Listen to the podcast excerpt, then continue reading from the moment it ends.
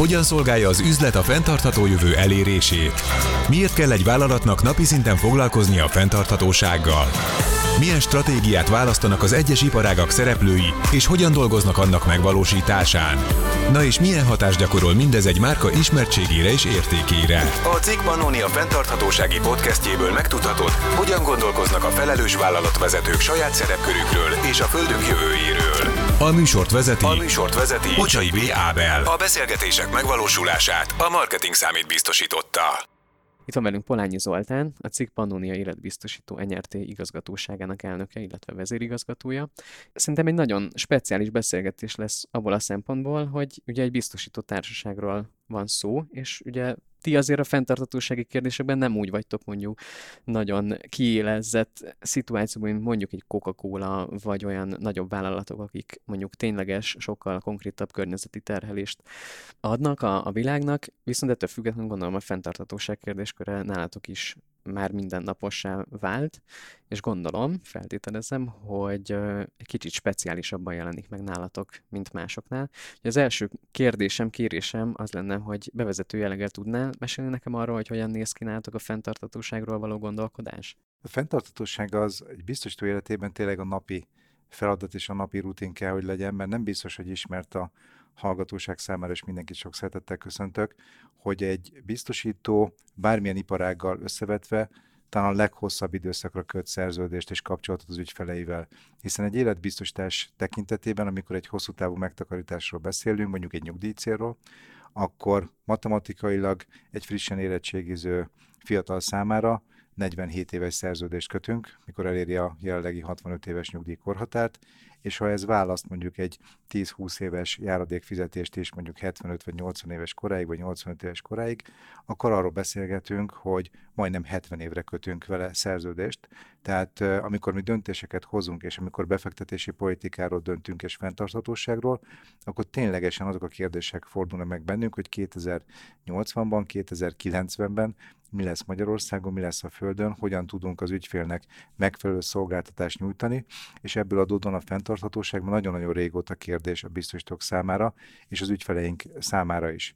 Tehát az, amikor az ügyfél találkozik azzal a kérdéssel, hogy egyébként hogy fog kinézni az életkörülménye, hogy fog kinézni a Föld 20-30-40 év múlva, akkor a velünk kötött szerződésben ez ténylegesen meg is jelenik, és azáltal, hogy az ügyfél milyen befektetési politikát választ, akkor dönt arról is, hogy egyébként az ő életkörülményei hogyan néznek ki, hiszen ő valamellett letette a voksát, amikor abban arról döntött, hogy mi az ő pénzét, az ő vagyonát, milyen kockázatokra és milyen irányokba fektessük be.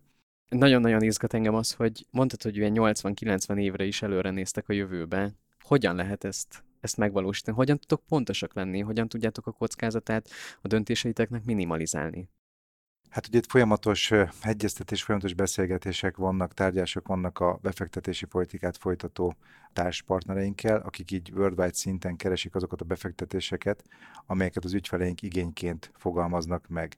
És a fenntarthatóság ügyfél oldalról egyre jobban előtérbe kerül, tehát az ügyfeleink hosszú távon szeretnének olyan alapokba, olyan eszközökbe fektetni, amiről most 2020 környékén azt gondoljuk, hogy az 20-40-60 év múlva is fenntartható lesz. Nyilván ilyen időtávban pontosan becsülni és pontosan meghatározni a trendeket rendkívül nehéz, de ettől függetlenül ezt meg kell próbálnunk és meg kell tennünk, mert ezt várják el jelenleg az ügyfelek. És itt jönnek be azok a befektetésekkel foglalkozó szakemberek, akik szintén a nemzetközi trendekből eh, határozzák meg, hogy mik azok, vagy melyek azok a vállalatok, vagy irányok, amelyek egyébként eh, fenntarthatóság oldalról meghatározók lehetnek ilyen hosszú időtávon belül hiszen azok az iparágok, amelyek ma léteznek, egyáltalán nem biztos, hogy létezni fognak mondjuk 30-40 év múlva, vagy nem ilyen formában, azok a vállalati értékpapírok nem biztos, hogy elérhetőek lesznek, de egyébként az ügyfeleink meg igényt tartanak rá. Tehát napi szinten így foglalkozunk ezzel. Nyilván egy átlag magyar fogyasztó fenntarthatóság és szerződéskötés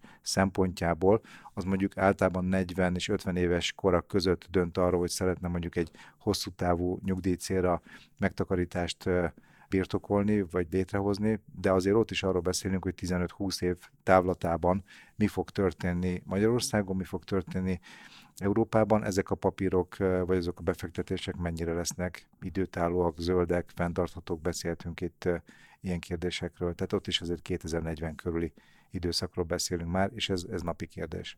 És mondjuk a, a magánembereket ti hogyan segítitek ebben? Hogyan kommunikáltok feléjük? Hogyan segítitek őket abban, hogy mondjuk döntést hozzanak egy biztosítás mellett?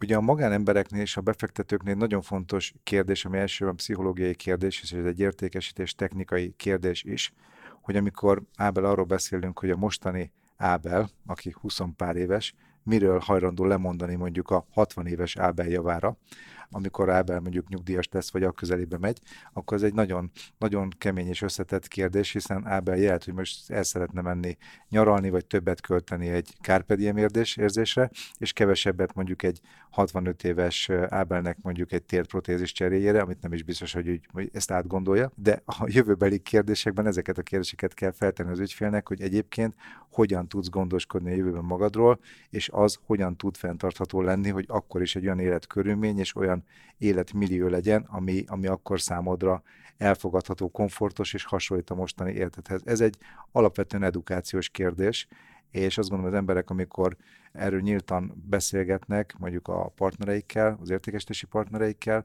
akikkel tartják biztosítási oldalról a kapcsolataikat, akkor, akkor erről tényleg elgondolkoznak, és azt mondják, hogy igen, inkább kicsit többet vagyok hajlandó most lemondani a, a költéseimről, azért, hogy a jövőben egy hosszabb, boldogabb életem legyen, hiszen a nyugdíjas időszak is egy, egy hosszú, hosszú időszak.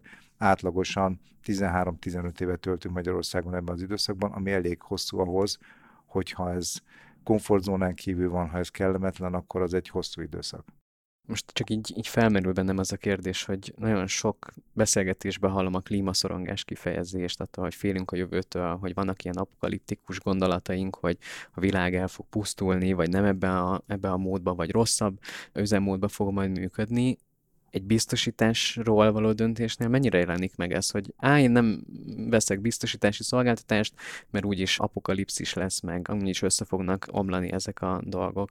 Nyilván vannak olyan ügyfelek, akik úgy gondolják, hogy úgyse érem meg azt a kort, és, és ha megérik, akkor igazából maximum azt mondják, hogy korábban kellett volna gondoskodnom önmagamról. Nyilván a klímaszorongás, én azt gondolom, egy generációs kérdés, és a fiatalabb generációnak ez, ez, ez egy igen nagy kihívása. Az idősebb generáció meg már látja, hogy egyébként bekövetkezik a nyugdíjba menetel, tehát ő ténylegesen kell, hogy tegyen valamit.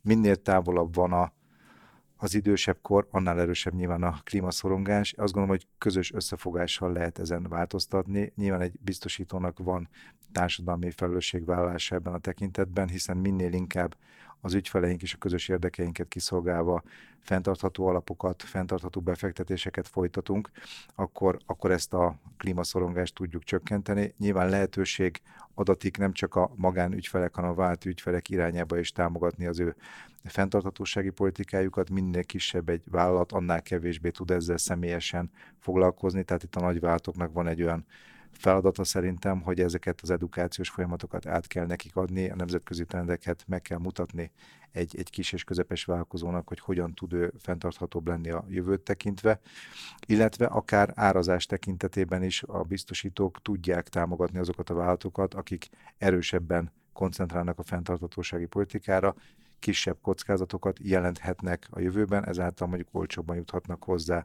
eh, biztosítási díjakhoz. Ez akár egy társadalmi szerepvállás is lehet, hogy, hogy megkülönböztetni a vállalatokat, akik erősebbek ebben a fenntarthatósági kérdésben, jobban támogatni biztosítási díj oldalról, akik pedig kevésbé, ott egy magasabb díjat megfizettetni velük. Ti egyébként foglalkoztok programszinten is a fenntarthatósággal? Értem azt, hogy, hogy nektek, mint cikkpannóniának van-e ilyen kampányotok, ilyen programotok, ilyen események? Fenntarthatósággal, mint biztosítók kötelező foglalkoznunk, azzal, hogy a fenntarthatósággal most elkezdtünk foglalkozni, és ez a podcast beszélgetés is ez, azt gondolom, ez egy hosszú távú nyitány, egy hosszú távú lehetőség arra, hogy folyamatosan beszélgessünk, de nem csak kötelező jelleggel, hanem azt gondolom, ez nagyon fontos, hogy ezzel össztársadalmi szinten kezdjünk el foglalkozni, tehát ne csak egy klímaszorongás legyen a fiatalok részéről, hanem tudjuk azt közösen, hogy hova megyünk. Nyilván ez egy nagyon-nagyon fontos abból a szempontból, hogy akár a gondolkodásunkat is megváltoztassuk, hiszen a fenntarthatóságnak az is egy nagyon fontos része mondjuk retail oldalról, hogy mondjunk le olyan, olyan beruházásokra, amelyek nem szükségesek, amit lehet ugye inkább javítassuk meg, vagy használjuk tovább, amely egyébként most ugye egy marketing szövetségi rendezvényen vagyunk, amikor a fogyasztást patronálja rengeteg cég, azért az ügyfeleknek nagyon-nagyon nehéz abba az irányba elmozdulni, hogy inkább hosszabb távon használjon valamit, és egyébként javítassa, ha egyébként meg a marketing oldalról mindenből az jön, hogy egyébként vásárol újat. Tehát, hogy itt, itt közösen kell fogyasztónak, gyártónak, marketing szakembereknek együtt dolgozni, hogy ne csak az egyik féltől várjunk változást, hanem ezt szintén össz globális szinten tegyük meg.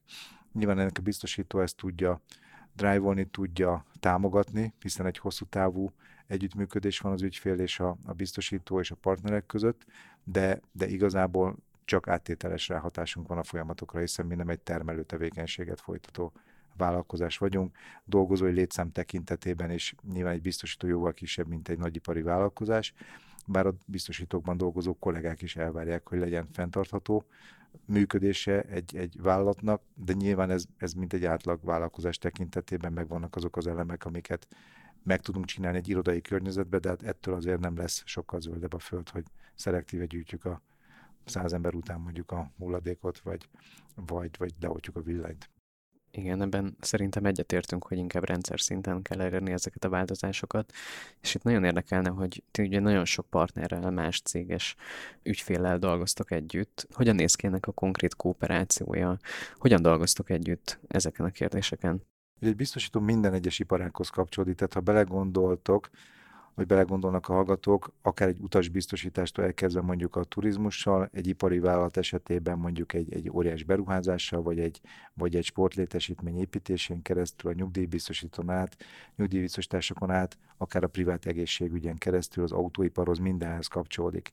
Tehát amikor a, ezekkel a partnerekkel beszélgetünk a jövőről, az alapvető irányt az adja meg, hogy közös ügyfeleink elvárják ezeket a változásokat. És azt gondolom, hogy a marketing szakembereknek is ez már alapvetően a célkeresztjében benne van, és így a közös cross tevékenységekben ez egy meghatározó beszélgetés. Tehát amikor arról beszélünk, hogy retail kaszkó, akkor ott is lehet különbséget tenni, hogy valaki elektromos autót vásárol, vagy pedig egy dízelautót mározás tekintetében. Hogyan tudjuk közösen az ügyfeleket rábírni arra, meggyőzni, finanszírozó, biztosító, autógyártó, kereskedők, hogy az ügyfelek inkább kevésbé környezetszennyező autót vásároljanak, és egyébként itt biztosítás oldalról hogyan tudunk olyan termékeket fejleszteni számára, ami ezt segíti.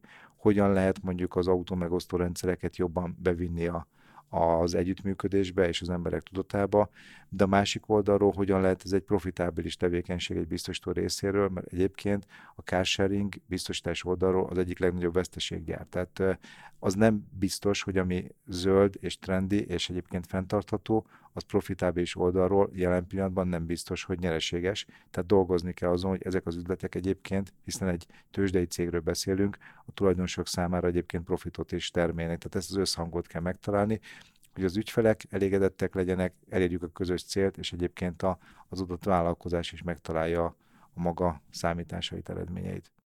És ebben vannak egyébként döntési pontok, hogy például inkább a profitabilitás irányába toljátok el, vagy mondjuk a carsharing esetében ugye az egy nagyon hot topic mostanában, nagyon sokan foglalkoznak vele, és tulajdonképpen a körkörös gazdaságnak az égisze, illetve a fenntarthatóság égisze, viszont ahogy mondtad, hogy az nem annyira profitábilis. Milyen döntési pontok vannak ilyenkor? Mivel nem egy, egy kitaposott ösvényen járunk ebben a kérdésben, azt gondolom, ami ebben a szépsége, hogy minden egyes döntés, amit meghozunk közösen, akár a partnerekkel, akár az adott vállalat, nem biztos, hogy a végleges megoldás lesz. Lehet, lehet, hogy vissza kell lépni kettőt egy pár év után, és azt mondani, hogy úgy gondoltuk akkor, hogy ez egy jó irány, de lehet, hogy módosítani kell az irányokat, hiszen nem csenek több évtizedes tapasztalatok sehol a Földön. Tehát nem az van, hogy át tudjuk venni ezeket a tudásokat, hanem ezeket a tudásokat, tapasztalatokat, irányokat lehet, hogy éppen itt Budapesten fogják kitalálni, és onnantól kezdve más országok veszik át, de, de itt a közös halmazt meg kell találni. Tehát az hosszú távon nem tud működni, hogy veszteséges egy adott tevékenység, de a másik oldalon, marketing oldalról lehet, hogy nagyon-nagyon trendi. Tehát ezt a közös halmazt kell megtalálni. Ha növelni kell az edukációt carsharing oldalról, most ezt a példát hoztad, vagy más szegmenseket kell megtalálni egy autó megosztó tekintetében, akkor, akkor azokat kell kialakítani. Itt nyilván mondjuk ebben, hogyha ezt a példát hoztad fel, ezt a megosztást, azért azt gondolom, hogy például Nyugat-Európa jobban előttünk jár. nem csak benne mondjuk a magyar kultúrában, hogy mondjuk egy társasháznak legyen egy kárseringje. Ez mondjuk Nyugat-Európában benne van, egy nagyobb társasházban, ott áll a mélygarázsban két-három autó, és a közös költséghez hozzá terhelik, amikor a család bemegy mondjuk egy moziba, és elviszi az zöld autót, utána visszateszi a töltőre, és akkor onnantól kezdve kicsit több közös költséget visel, de nem csak a fiataloknak a hétvégi játékszere a carsharing, amit azért lehet látni a hírekből. És trendek szintjén egyébként hogy látod mondjuk Magyarországot, a magyar cégeket és mondjuk az európai cégeket? Én azt gondolom, hogy jó irányba megyünk, és az ügyfelek részéről eh, nagyon nagy igény van rá. Tehát az ügyfelek keresik. Ebből adódóan a hazai gondolkodásban, a vállalatok gondolkodásában ez benne van. Tehát azt gondolom, hogy semmi lemaradásunk ebben a kérdésben nincsen. Itt mindenki az irányokat és a trendeket keresi, hogy mi lesz az, ami hosszú távon fenntartható, hogyan lehet módosítani egy gyártókapacitást, hogyan lehet az új terméket fejleszteni, az hogyan tudsz módosított alapanyagokat, most az autó nem maradunk, folyamatosan akkumulátor, biztosítani hozzá, azokat hol fogod tudni majd tölteni, ügyfél oldalról hogyan tudod átalakítani az a felhasználási szokásaidat. Azért azt gondolom, nagyon-nagyon jó irányokat lehet látni napelemes programok tekintetében, lakásfelújítások tekintetében, háztartási eszközök tekintetében. Tehát azt gondolom, hogy az emberek most már tudatosan keresik ezeket a hosszú távra használható, kevésbé környezetszennyező eszközöket. De nyilván, nyilván ezen még, még tovább kell fejlődnünk, és azt gondolom, hogy edukáció szintjén is a kisebb generációtól fiatalabbak esetében is akár egy iskolai téma is lehet folyamatosan a fenntarthatóság kérdése, akár egy tantárgy is, hogy itt ez beépüljön a mindenkinek a gondolkodásába és a közös tudatába. És te napi szinten, hogyha egy kicsit elvezünk a személyes szintre, hogy te napi szinten mi az, amit csinálsz a fenntarthatóság eléréseként? Mert én azt vallom, hogy ugye ez rendszer szinten kell, hogy megváltozzon, hogy megvalósuljanak ezek a stratégiák, de te mondjuk a hétköznapi életed során mi az, amire kifejezetten odafigyelsz? Én olyan házban élek, ahol napelemes rendszerek vannak, és nagyjából önfenntartó az a, az a családi ház, amivel működünk, és ugye két e, elég határozott tínédzser fiúval élek együtt, ebből adódóan a család gondolkodását is megváltoztatták. Nyilván szelektíven gyűjtjük a hulladékot, odafigyelünk arra, hogy milyen ruhákat, milyen e, fogyasztási cikkeket vásárolunk, és ebben eléggé meghatározó az ő jellétükben az, hogy ezekre oda kell figyelnünk.